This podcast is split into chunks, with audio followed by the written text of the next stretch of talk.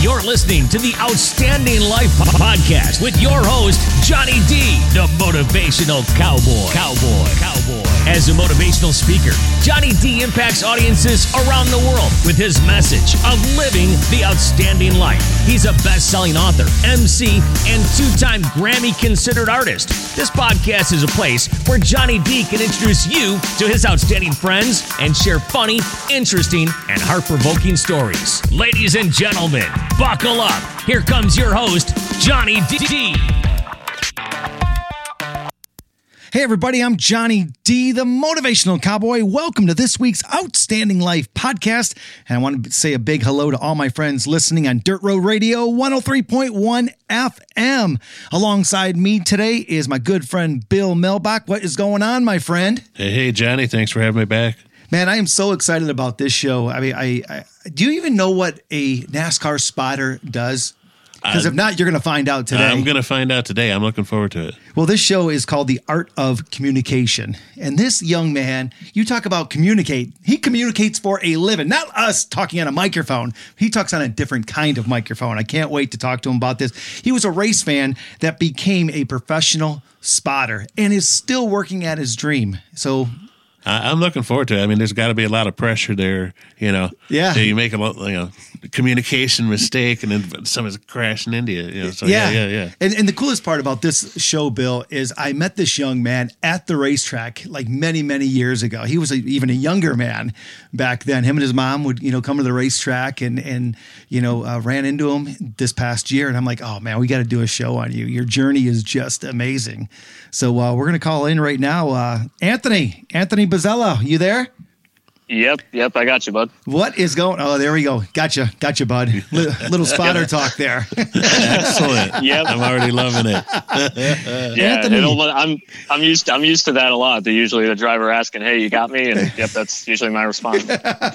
Anthony, this is Bill Melbach on the on the other line here, and um, just so you know, Anthony, thanks for for coming on and, and sharing your story. I mean, I remember, I think you were just starting college when I met you, and here you are now, close to thirty years old, or you are thirty years old. Your journey is just amazing. I can't wait for you to share it. I thank you for coming on. Well, I, I appreciate that, and I mean, as much as you're thanking me for being on, I'm I'm I want to thank you for wanting to share it. It's definitely a uh, a cool thing to have someone like you wanting to have me on your show and and you know talk about all this. So I appreciate it. Anthony, for the people that have no clue about racing, no clue what a spotter does, your dream was to always be a NASCAR spotter. So, can you explain to the people listening right now what a spotter actually does? Yeah. So, uh, so uh, well, so you say that the dream was always to to do that. Um, that that goes back a long way. When I started high school, I got into the to thinking what I wanted to do for a career and and go to college for. And before the this dream of spotting came about, I actually wanted to be a counselor. Um, so go to school for psychology and be like a family counselor or a school counselor. And um, that kind of diminished when I realized how much schooling was going to go into it, and I didn't think that was going to be my forte. So, you know, I started thinking of what else I wanted to do, and uh, I'll never forget it. I was a sophomore in high school. I I was uh, sitting at the kitchen table one night. My mom was cooking dinner, and I was watching NASCAR videos as I usually did every night through the week. And I just thought to myself, well, my my passion is in NASCAR. Why don't I I try to work in that? And quickly started thinking of what I wanted to do, and I knew I wanted to be involved in the race. I wanted to be involved with one car during the race. So thought about every position and thought of being a crew chief. And I quickly realized that was not going to work because the, all of the math and science and engineering background you need for that is definitely not me. Um, I'm not a, a, a numbers kind of guy. And then uh, I thought of being, well, maybe being on a pit crew. And anybody who has ever met me knows that working out is also not my forte. so I, uh, I'm, so I I'm was like, loving yeah. this. You're checking all my boxes here. I love this. yeah, yeah, exactly. Um, yeah, I, I was like, you know, these these guys are th- these guys at Hendrick and and Gibbs and everyone are they're they're recruiting, you know, top ten D1 athletes, and I am certainly not that. I didn't even make it to a rec league in college. So then I thought of uh, then I thought of spotters, and I I don't know why, but for some reason it made sense. I definitely like to talk. I'm, I'm not afraid to talk to anyone, and I'm a very visual person, which has to work out with with spotting. And like you know, like I said, I'm not I'm a math and science person. I don't have that kind of brain. I'm I'm a very visual person. So once I kind of settled on that, uh, like I said, I don't know why that that thought stuck, but it did. And so I went to work trying to find videos that had audio in them. And anytime I'd be watching a race and they would play spotter audio, I'd I'd pay attention to that started using a, uh, a fan scanner at the racetrack when I would go to races. Uh, my family lives about 15 minutes from Pocono, so we'd go. We went to Pocono every year. That's probably one of the biggest tracks and, and hardest tracks to be a spotter at. So I was would definitely get some good intel there. And then uh, yeah, and then you know you asked about what what a spotter does. We're essentially a second set of eyes for the driver. So I always relate it to being an air traffic controller for for airplanes. Like we're we're telling the driver everything that they can't see you know, if if a pilot doesn't have a an air traffic controller talking to them, they aren't able to do their job well. Um, you know, they're kind of limited. So we just tell the driver everything that they can't see. Most of the time, it's it's out back, but sometimes it's it's in front of them too. The basics of it is like if a car is next to you, or um, you know how far back the next car is, or if there's a crash in front, you know where where to go to miss it but then it gets a lot more complicated than that because you're you're feeding them information of where guys are running that might be faster and helping them to kind of match what those faster cars are doing, giving them lap times. And then, you know, you circle back to what I said about wanting to be a counselor. We are sometimes that as well. I just wrote that down. I could not wait for you, you know, to, to, to stop because I was going to be like, hey, listen, man, you want to be a, be a counselor. I know darn well you're a counselor every five minutes on your yes. headset talking to your driver. yes, there are there. I've I have definitely had my fair share of times where I've had to calm the driver down, and I, I think one one of the most rewarding things is when they, you know, sometimes it gets heated in, inside there, you know, not just not just physically but mentally, and sometimes we have to be that that voice of reason. And one of the most rewarding things of about being a spotter is when you are able to calm them back down and get them back focused. And and you can see that in the way they're driving. Sometimes you can see they're they're driving very frustrated and they don't even have to say anything, but you can see it in the way they're driving. And um, you have to get them, you know, back focused. That's that's probably half of our job is doing that, and it's just as important as getting the the inside and outside and clears all all correct. Anthony, this is all great information, eh, but I, I want to know one thing, and that is, how did you get your start when you finally made up your mind that you wanted to be a spotter? what were the steps? It's not like they have schools for them. It's not like you can go to college to be a spotter. How did how did you do it? Yeah, so that's actually that that was that was actually one of the parts of this I was excited to be able to tell because this really highlights the people that have helped me get to this point. I think for anybody trying to achieve a dream like this, it's important to not forget the people who have helped you because you wouldn't be where you're at if you didn't have that support. And whether that be family support, whether that be people in the industry who have been there for a while. And so one of the, the very first people that ever helped me was uh, was Lorin Ranier. And I'm sure you guys know that name very well. Lorin has a, a long, long history in this sport. You know, his dad back at one time owned a, a car that um, Davey Allison drove. And Tony Stewart got his start with Lorin's dad's race car. Um, and then Lorin was a spotter himself for around the 90s to about 2015. Um, the last time he spotted full time in Cup was for for McMurray uh, when McMurray was in the one. Going back to when I started college, so this is September of 2014. I was a, a, a sport management major, and the first week of school, they had talked about making contacts and talking to people who are in the same jobs that you want to be in, and kind of grilling them with questions and and trying to follow you know what they did. And so i took that and ran with it. And and i i didn't know many cup spotter names at the time but Lorin was was one that i knew. And so i tried to find him on facebook. Fortunately he did and i sent him a message. And he was gracious enough to uh, reply very, very quickly. Um, and anybody who knows Lorin he is not a man of uh, very few words but they he makes every word word count um, which is something he drilled into me as well. But he responded with his phone number and told me to to call him um, later that night because there was uh, I was asking for advice on spotting and how to start, and he told me it was it was too much to text about, but call me later. You know and, what? Life lesson number one already, Anthony, is that if you want something bad enough, stalk them. Exactly. Yeah. Um, people will. Well, so so maybe maybe the maybe the stalking thing might need to rephrase that. But, No, but, I'm just teasing, but essentially, yeah. But it, but But essentially reach that's out what though, it is. right? You have to reach Yeah. out to people, and, and, and because people want people want to help. People want to help somebody, and Yeah. Yeah. And just real quick for the audience to point this out that this part of the story that he's, that he's sharing with you, this is a universal thing with uh, success people. That one of the b- biggest things uh, with everybody is that they had a mentor. Yep. And they had to seek out, and somebody shared that with them. So the critical Yes.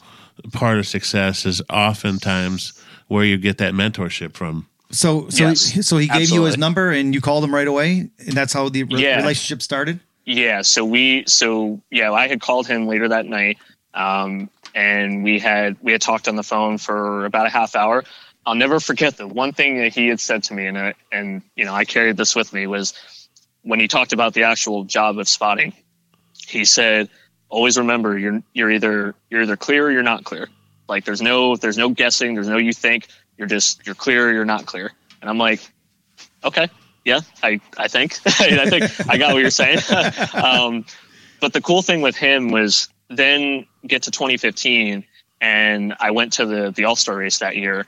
And fortunately I, I wasn't inside the garage, but I was on the, the fence line that separated where the fans were walking to the garage. He had just happened to be walking right by there and I was able to talk to him and, and actually meet him in person for a couple minutes. And then as we went to got to both Pocono races that year, he was very gracious enough again and through some connections he was able to get me passes to the garage so it not only allowed me to be able to go talk to him but i was able to meet a bunch of other spotters and that kind of started that part of it of, of making connections and getting my name around and making it known what i wanted to do. The second weekend which i'm sure we'll get to this friendship a little later but the second pocono weekend that year i told him hey if, if there's any way i can meet tony hirschman I've, I've been listening to him for a little bit and i i think you know i like how he spots and i've been i've been trying to kind of practice the way he does it um, would would i be able to meet him and it was right before the truck race that weekend and Lorin said, okay, hey, hang on, you know, wait right here. He went up to the stand and brought Tony down so I could meet him. And, you know, that's, that's kind of turned into, like I said, me learning from Tony. We, we keep in touch a lot. I mean, I still ask him questions and I'm seven years into doing this. So, but getting back to Lorin, then fast forward to Dover that year, I was down there watching the Xfinity race and then the, the cup race the next day. But during the Xfinity race, his car fell out and I texted him, "Can you come up to the grandstands?" I was with my with my mom that weekend, and we had the scanners we had had headsets that you could connect them and talk to each other. So, and you could also hear what you're saying because they were made for a fan, right? So you you want the fans to be able to hear themselves. So that's how I would practice. I would hear myself through this fan headset, and that's how I would practice at races. But I told Lorin to come up there if he was willing to because I wanted him to hear you know something. I, I i didn't know what he uh, what i was going to be able to give him what he was going to hear from me and if it was going to be anything worth listening to. But he again was gracious with his time and came up there and i mean he sat with me for probably close to 50 laps and he would pick a car just at random and say okay that car right there go do it. You know would do a couple laps then he would pick a different car like maybe a lap car or something and would tell me okay do that one well that's really pivotal to I think this whole journey because I got a text from him about a month later asking, Hey, I have a spotting opportunity for you for next year. Are you interested? I'm like, well, of course I am. why would I, why would I say no to this? And he said, uh, he's like, okay, cool. Well, um, you're going to have to do a little bit of driving because it's in North Carolina. And you were in PA, right? I was I was going to school in Pennsylvania at that time, Yeah. near uh, near Penn State. So I was about eight and a half hours from North Carolina, and I was like, um, okay, yeah, yeah, that's fine. Because I'm thinking this is the first time I'm actually going to be able to spot. Like, why am I going to say no? Like, this is this is where it's going to start. So going to uh, another really pivotal person in in uh, my career, not just at the start, but even recently when you know Johnny, when I saw you at, at COTA, he got me hooked up with Gary Putnam. And Gary again has a long history in this sport, but he has been driving modifieds, like tour type modifieds, for a few years. I think back to 2010, a few races a year. Well, at this time, they were that was when the Whelen Modified Tour had a Southern Tour as well, and it was the last year in 2016 that they ran that. Well, that was my deal was doing any of the modified races that Gary ran down south. So I would schedule my classes so that I was Monday through Thursday, and then I think I had one class on Friday, uh, like Friday morning early. And then once I got out of class, I'd drive down there. I'd stay with one of our crew guys. We'd run the race Saturday, and then I'd drive back Sunday. So, and I did that probably every other week, most for the most part through 2016. And uh, it was really cool to obviously get your start at the same time, looking back on it, I don't know why Gary kept me around because I was not up to par for sure. Um, it was definitely, it was definitely a thing of he took a chance on me, big chance on me, and for whatever reason, he kept me around, and I really can't thank him enough for that because there were a lot of times where I was like, man, I don't know if I can do this. I don't know if I'm if I'm ever going to be good at this. But him having enough belief in me kept me going, and you know, here we are seven years later. And then and then it's cool actually this year at, at COTA. That was the first Cup race that I I had gotten a spot. Yeah, I got to see you there. Yep. Yeah, and Gary. So Gary was working for Ganassi at the time that I started with him. And then when Justin Marks bought out Ganassi and formed Trackhouse, then Gary stayed with Trackhouse. Well, I was talking with Gary over the off season um, this past January, and I said, you know, what do I got to do to to get into this stuff? Like, I know the road course races are where I have to start, and you know, we had some long conversation with that, and he said, yeah, I'll try to you know, I'll try to throw your name out there if I can. And then I get a text about three weeks before COTA from Darian Grubb. And I, I know you, you know, you probably know that name as well. Yep. Well, Darian is involved with the, the 91, the Project 91 car that that they're running. And COTA was going to be the first race that it was entering for this year. And um, Darian's text was, "Hey Anthony, I uh, Gary Putnam recommended you for for spotting a. Are you, you know are you interested in doing that?" And uh, and and once again, you know, you get that question of, "Are you interested?" And it's like, "Of course I am." like right. if I if I said if I said no to this, I'd be I'd be insane. So I feel like the biggest lesson of things come full circle, and you never know when someone you meet, how pivotal they're going to be in your success when you first meet them. And seven years ago, I started with Gary in, you know, a touring modified series and, and it was probably not at all good enough to be there.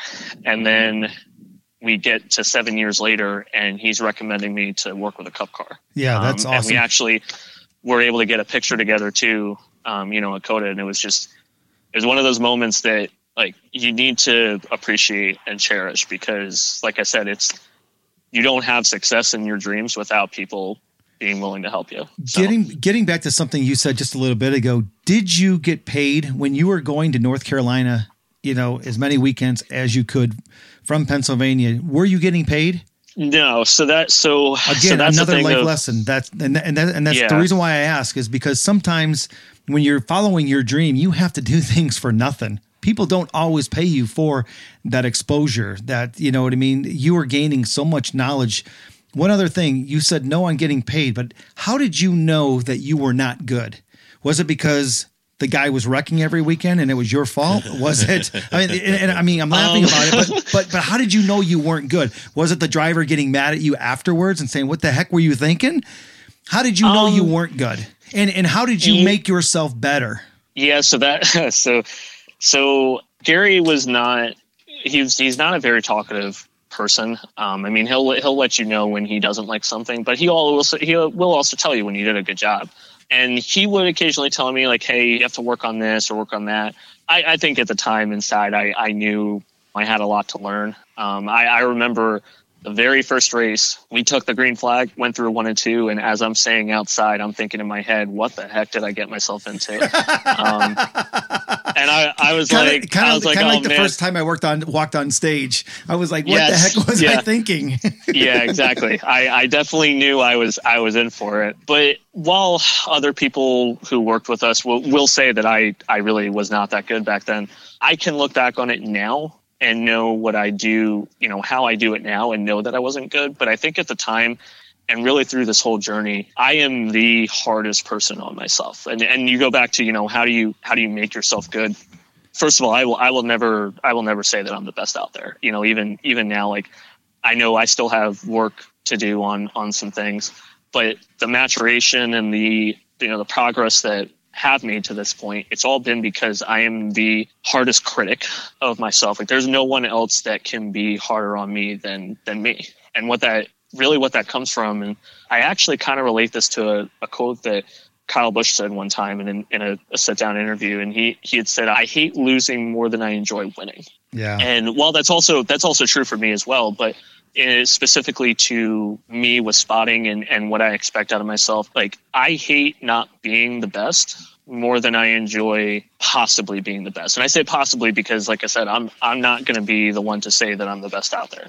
And so what drives me to be good or to work on something that I feel like needs improving is when I think that wanting to be the best. Even if I'm never going to reach that point, it keeps me working and, is, and striving to be better. This is important for me to let people know throughout this whole journey of you talking about you doing this and wanting to do it and then you got the opportunity to do it you were doing all of this and fighting cancer as a young man as well yeah yeah that was um that was definitely the hardest part that was about uh, a little over five years ago now i found out uh, christmas of 2017 that that I had that, and it was about a, a six month battle, the three months of chemo, and then about a month later, I, I needed to have a surgery to to remove the rest of it, and that was you know that that played into the motivation factor as well because there were so many times where I'd be sitting there getting the treatments and, you know, I'd be watching racing videos or I'd be seeing posts of my friends who were at the same level I was at that point, going out and, and winning races and be just being able to go do it every week. And I was sitting in a chair for a few hours a day, having, you know, kind of feeling like I was stuck. So that was the hardest part because I couldn't go do races and everybody knew what was going on with me. But I also knew that might have been the reason why I wasn't able to go do races because if I went away for a weekend and I got sick because I was on the chemo. Like nobody really can take a chance on that. And that, and I know, I know, I'm talking, you know, I'm probably making these these long winded, but uh, I, I'll never never forget too that year. It was the beginning of April. It was for a, a modified tour race at Thompson. Jimmy Blewett actually called me up because I had spotted for one of his friends at, at Wall Stadium in, in New Jersey the previous year for a couple races and fortunately impressed enough where he recommended me to Jimmy because Jimmy needed a spotter for the icebreaker race at Thompson. And I was able to work with Jimmy after that for a couple months until I I was able to move to North Carolina, and he was the only person I worked with for that time. And we actually almost won that first race out. We had a car that was that was good enough to win, and but it just meant a lot to me that he believed in me enough to take me with him, even though you know what I was going through was was hard and I'll I'll say all the time like it just it means a lot to have people believing in you. And yeah. as a spotter that's that's you know trust is 100% of the game. Like if people don't trust you, you you don't have a job. 100%. So, hey, do you remember the first yeah. time you actually got paid to do your job? Do you remember that, you know, that that first time that somebody gave you either cash or a check? I mean, you must have felt like you hit the lottery doing it for free for so long, and then all of a sudden someone's paying you to do it. Do you remember yeah. that time? Yeah, that was. Uh, it was actually. It was probably that same race. Um, okay. That I was. I was just mentioning. Um, the, the two years before that, it was I'd show up every race, and you know I'd have my way paid in. That was pretty much all I knew to to, to ask for it. And I probably also didn't have enough of the belief in myself to think that it was worth anything. Uh, I think that's another you know probably another important piece of it too. Like, but with Jimmy, like he, I didn't even ask him for anything, but he, I, I forget what he gave me, but he did give me something, and I was like, we just flipped today when we wrecked, and you're and you're you're like you got to fix a you got to fix a race car, and you're handing me money, but you know that just that just went to show that you know he appreciated me being there, and you know it, it meant a lot. So that is so cool. I mean, I don't think that Bill. Did you understand like what he said? He worked for two years for free. I mean, that means he had to pay to go work. And people yeah. don't realize that these days. When you're following a dream and you want to follow a dream, you got to be motivated yourself. That's a big key. I mean, he put himself in proximity. Proximity is like one of the things very overlooked in everything. He put himself where he wanted to be, where he visualized himself being. That's where he met these people, and then these people gave of their time. So I think one of these things I definitely want people to take away from this story is that what he's sharing too is that you you at home you could really make a difference by giving your time to people. I mean the the the time that he's telling you about this Lorin and Gary and Tony and Jimmy changed changed his life. You know, so you guys yeah. have the chance to do that too. So and changed his life. Why he was still going to college and fighting cancer. Yeah, exactly. Hey, Anthony, I, I have to ask you about something that I read that you wrote. And you once wrote, I get motivated by watching other people win. Now, for those of you that did not hear that, I'm going to repeat that again. You wrote, I get motivated watching other people win. Bill, before he even says anything, most people want it to be all about themselves. Sure. Anthony, I want you to to explain what you mean by I get motivated by watching other people win.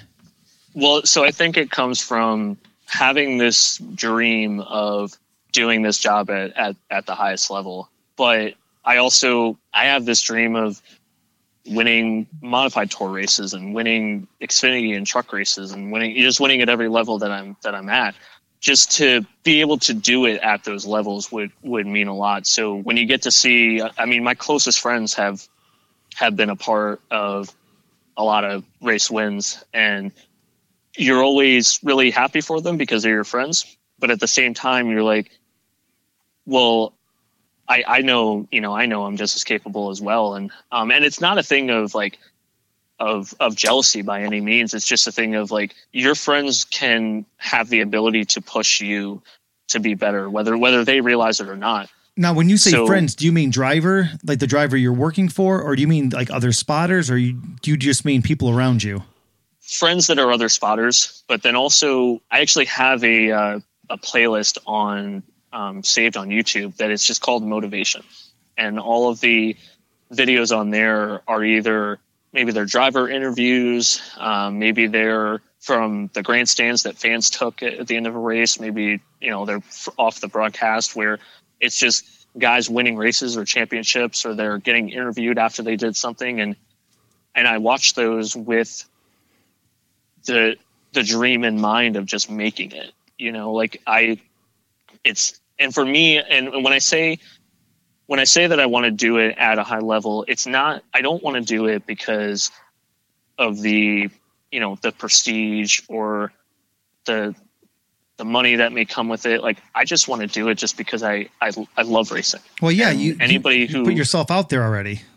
Yeah. So you want yeah, to do the and, best. And, yeah. And anybody who, anybody who loves racing wants to get to the highest level. Um, so I watch, I watch stuff like that just to, to keep me fueled um, to keep working to be good at, at the level that I'm at now, um, but also taking advantage of all the opportunities that come up. Anthony, um, you know, like like COTA. Yep. So. Anthony, I want to ask you.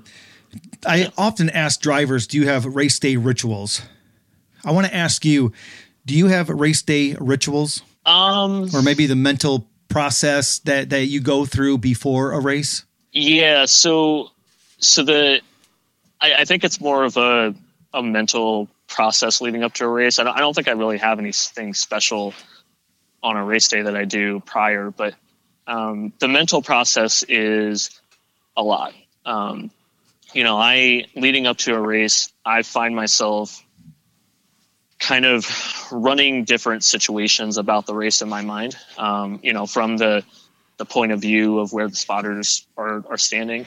Um, I mean, there are races that are coming up, you know, a month or two from now that I'm that I'm thinking of that maybe they were races that we we lost last year. Um, you know, and thinking of what do I got to do to to help us be better in that situation. Um, you know, this weekend coming up, I have a race Friday and a race Saturday, and I'm thinking of what do I got to do when I get there? What have what have I seen with races at those tracks prior that um, you know that might help me be better, help our team be better. Um, and there's there's another cool and this is actually in my my motivation playlist there's a um, jimmie johnson had a sit down interview uh, and he had said something about he mentioned back when he was in high school and he was a swimmer, and his swim coach would have him like you know you would run laps in your head of like the different strokes and you know turning the other way and and you know doing just doing a whole a whole swim run like that. And he's like, I find myself doing that before. It's like I'll lay down and I'll just start running laps at a track, and I I can relate to that so much because I I do the same thing from a spotter perspective. I run laps of what I think I'm going to see because I try to be ready for every situation that might come up. Can you can you prepare too much? What I mean by that is people often say, you know, I want to have fun doing my job as well. So can you over prepare? I I don't think you can over prepare. Good answer. But I but I think you can over I think you can overthink.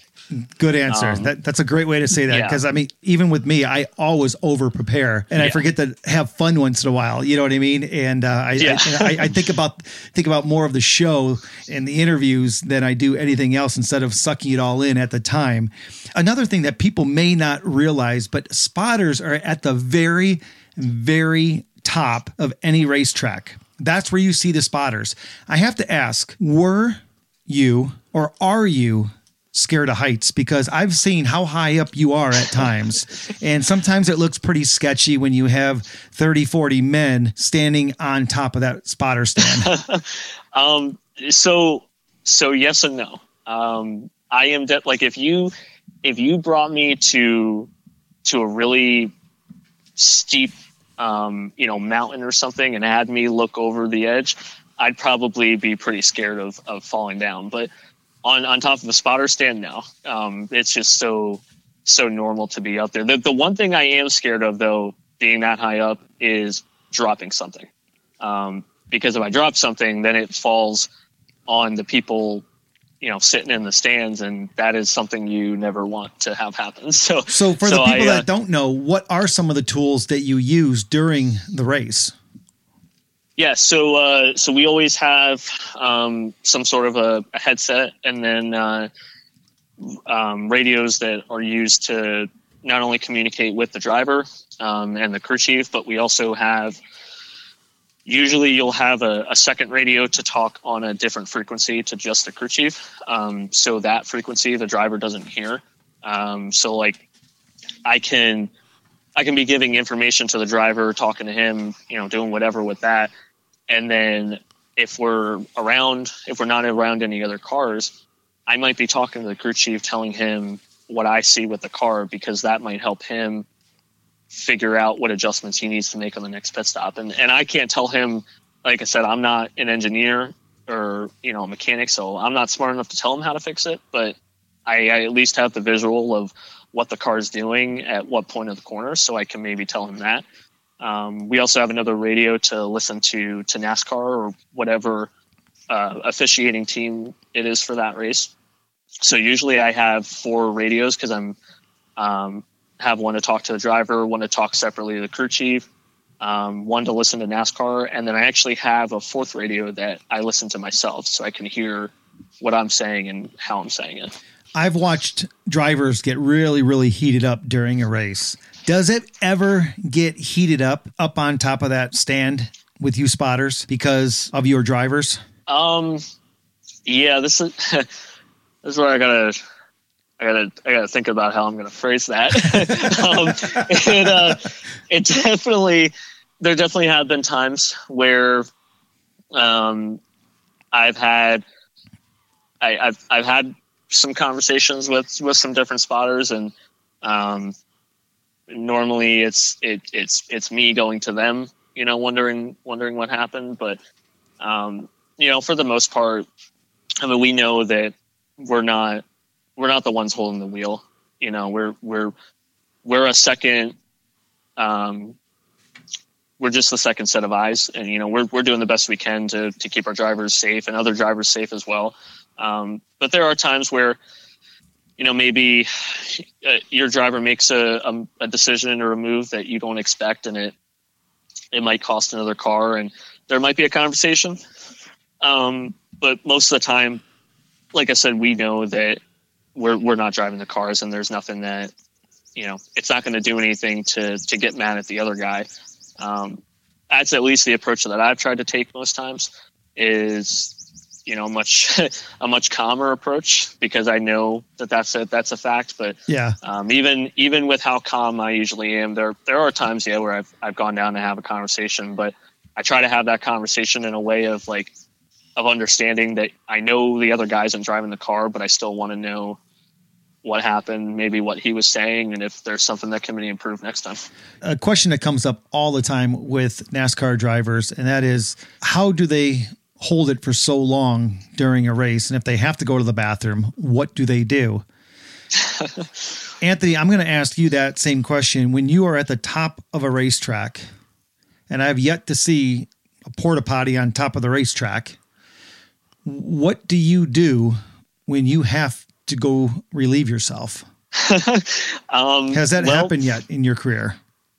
It it it has, but fortunately, it always seems to happen when a, a, a, red flag comes up. You know, maybe it's it's in practice and we're we're taking a, a while to to work on the car, so I'm able to go do that.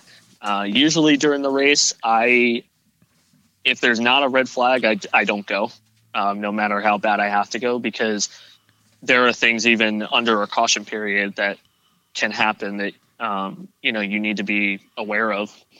So I have had very rare times where that's happened, but um, the, the, most recent time was in practice. I knew we were we were getting set for a, a, a mock qualifying run, so usually the changes on the car take a little bit of time and I told my driver, "Hey, I'm going. I'm going to the bathroom real quick.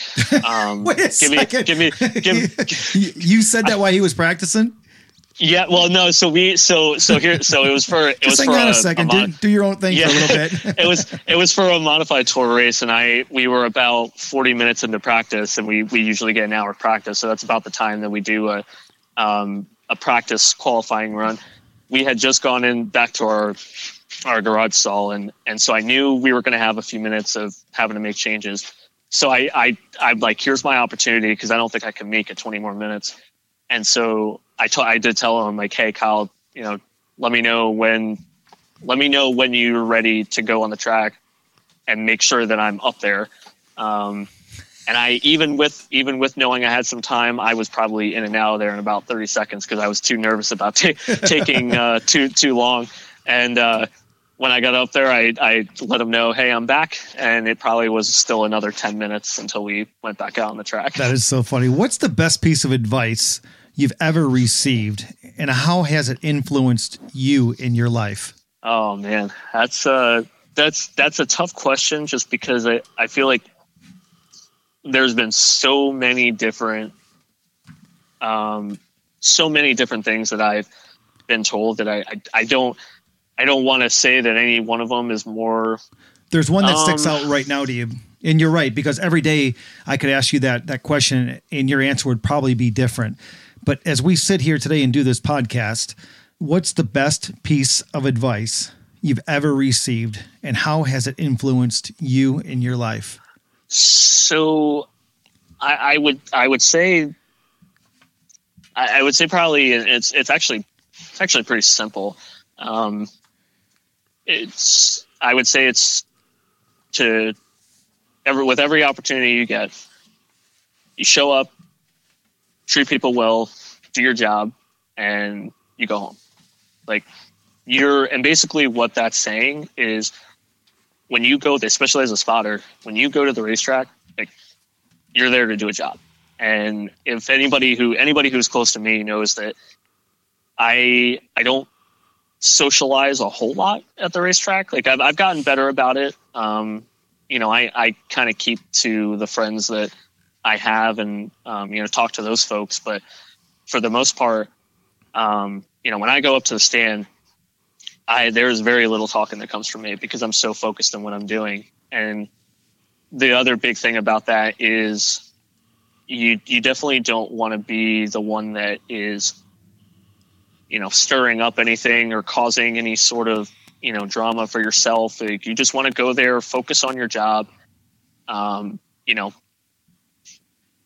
impress where you need to and and just you know go home once it's done um, what's and that the, actually came Go ahead. Yeah, go, no, I was just going to say that that actually came from a um, you know fellow friend that's a spotter as well. That me and him kind of have the same demeanor um, at the racetrack, and not that I didn't act this way, um, you know, prior to him saying it, but that quote actually comes from him, um, and you know we're kind of at a similar point now where we're we're doing a lot of the the short track spotting and and kind of touring, you know, short track spotting, and then we're both getting to do um, you know the road course races and, and those opportunities as well. So um, yeah, I would say it's I would say that would probably be the most important.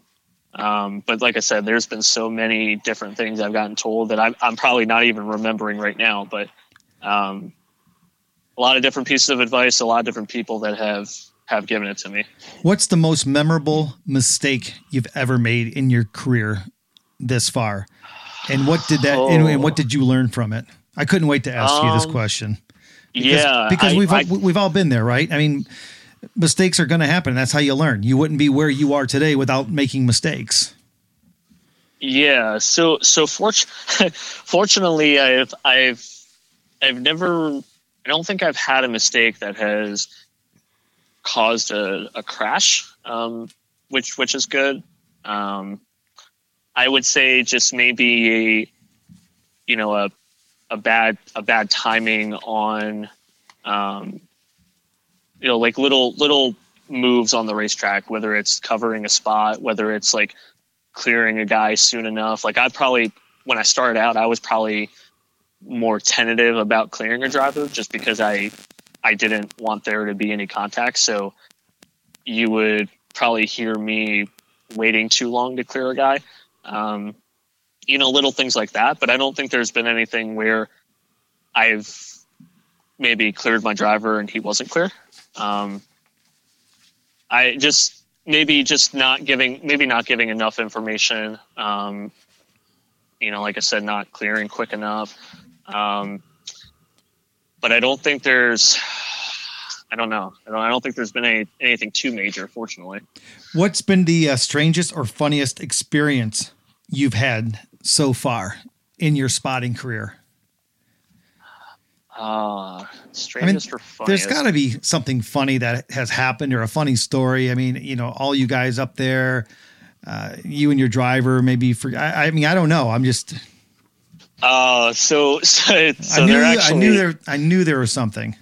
Yeah, there. I mean, there are there are a couple times. I, I think I think more of the funny, more of the funny stories from being at a race or or you know being on the road in general. I probably can't talk about. but um, as far as at the racetrack or during a race, uh, there was one time where this actually might be able to might be able to answer your your previous question of um, you know having having there be mistakes the the first time that I went to uh, Loudon, uh, New Hampshire, and I was there with the with the modified tour. And the modifieds, for anybody who's watched watched that, like they, you know, you know that th- those things go really really fast around that track. It's basically like a Daytona for them. And we were in practice one time, and it was like I said, it was the first time that I was there with a competitive car. Um, and we were running by ourselves in practice and i was just learning how to use my binoculars and um, you know get the visuals of the cars on the track because they are a lot smaller than if looking at a you know a cup car or xfinity car there. And i was spotting the wrong car. Um, i my car my car was was by itself. Um, and i was i was looking at a different car that was coming off a coming off a turn two that was that was behind us, and our cars looked very similar. Um, so I was talking, and my guy was actually pulling off the track at the time I was talking. I got off the button, and he's like, "I'm not even on the track, bud." I'm like, and then I look, and then I look down, and he's rolling down pit lane, and I'm like, "Oh yeah, that's that's uh, that's pretty embarrassing." Um, another i think another funny time was was actually it was actually later that year we ran a, a race at um, riverhead raceway up in new york and uh, for anybody who doesn't know riverhead it is a it is a very very tight bull ring track. Um, there's a lot of contact that happens there, a lot of a lot of tempers that happen there as well. Um, and we were running a, a, pretty long race there, and uh, at one point, my the driver I had, he got behind some car that I, I didn't realize that he was mad at, and he uh, made them go a little faster into the corner than they wanted to go. And when the the caution came out, he was like, he was like, "Yeah, you remember the beginning of the race? So do I." And I'm sitting there thinking, well, what happened at the beginning of the race? Like, I'm like, I'm like, I don't remember anything, but it was just kind of funny to me because I'm like, I still to this day I cannot remember what happened. But, um, you know, maybe uh, I don't know. Past that, I'm trying to. It's okay. What what what, a, what advice would you have for someone, you know, starting out in racing or as a spotter, and what skills are essential for a you know successful person in this field? Um, I mean, you've been through so much. I mean, the you know everybody listening right now, they need a kick in the butt every now and then. I mean, if somebody wanted to get in the racing business, I mean, what what advice could you give them? Well, I think I think the the advice that I mentioned earlier of of showing up, you know, doing your job and and going home, I think is one one piece to remember because there are situations you'll be in where, um, you know, if you're not careful, you can get yourself caught up around the wrong people. And, um, you know, so that's, I feel like that's really important to remember. How do you get to as know? Well, oh, go ahead. I'm sorry. I thought you were done. Yeah, no, I was just to say too, like as, as well as, um, the, the level of effort you have is, is really important. Um, you know, I, for myself, like I, I live and breathe this stuff. Um, racing is is a, a passion that goes back to probably 2007 8 timeframe. Um, and you know, I, I mean, I was the kid like like you said at the beginning of the show. Like I started out as a fan, and I was that fan that I'd get done. You know, I get home from school on a Friday, and I'd be watching, um, you know, practice and qualifying, and watching the uh, the the trackside show that they used to have, and um, my weekends were spent watching racing. So, and then when I started spotting too, like it's not just on the weekends that I'm watching it. I'm listening on the the NASCAR app to uh, um, to some of the spotters. Um, you know, I go back to listen like Tony Hirschman. Like he's not only a a really good friend at this point, but he's a whether he knows it or not at sometimes like he he is a mentor um, i'm listening to him every week and learning off of him um, and even during the week i'm watching watching video. Um, occasionally, I record myself, so I listen back to that and see what I can possibly do better. Um, you know, it's it's about the effort you put into it, and if you if you have a passion enough for something and a and a, a, a big enough dream to make it and whatever you're trying to do, that that effort will come. Um, but you just yeah, you just got to keep putting in the work and and uh, you know the improvements will happen. Absolutely. I'm going to uh, end this podcast with some uh, real simple questions for you, and it's called this or that questions. Okay. Okay. Beach vacation or mountain getaway? Um, I would say beach vacation because uh, climbing some mountains. I don't know if I don't know if I would want to do that. so, um, a, a beach vacation with probably a, a, a, few beverages would would be really ideal for me. Perfect. Dogs or cats? Oh, this is this is a, a, tough question. I actually got this question recently. If I was a dog person, and I was like, ah, I'm fine with other people's dogs for the most part. Um, I I don't like the big ones sometimes because they tend to be the jumpy ones. If the little ones jump on you, it's you can just kind of flick them away and and be done with that. But uh, but cats too. I, I grew up with cats. Cats are a lot simpler. Um, but I also could answer neither because I am I I hate the fur. Like I, I, I hate the hair getting on everything and having to clean it all the time. So Um, I, I'd, I'd actually probably go with neither sometimes. Okay. It's Books. actually a cat's like a spotter. They, they kind of hang around Right. high and Yeah, look at everything. Yep. Yeah, they they pay attention to everything you're doing, whether you know it or not. Books or a movie? Oh, movie all the way. I I uh, it, if you catch me reading a book, it probably has a, a picture of a race car somewhere in it because reading is reading is definitely not me. But but movies, you catch me with a good movie, I'm I'm all set. Early bird or night owl?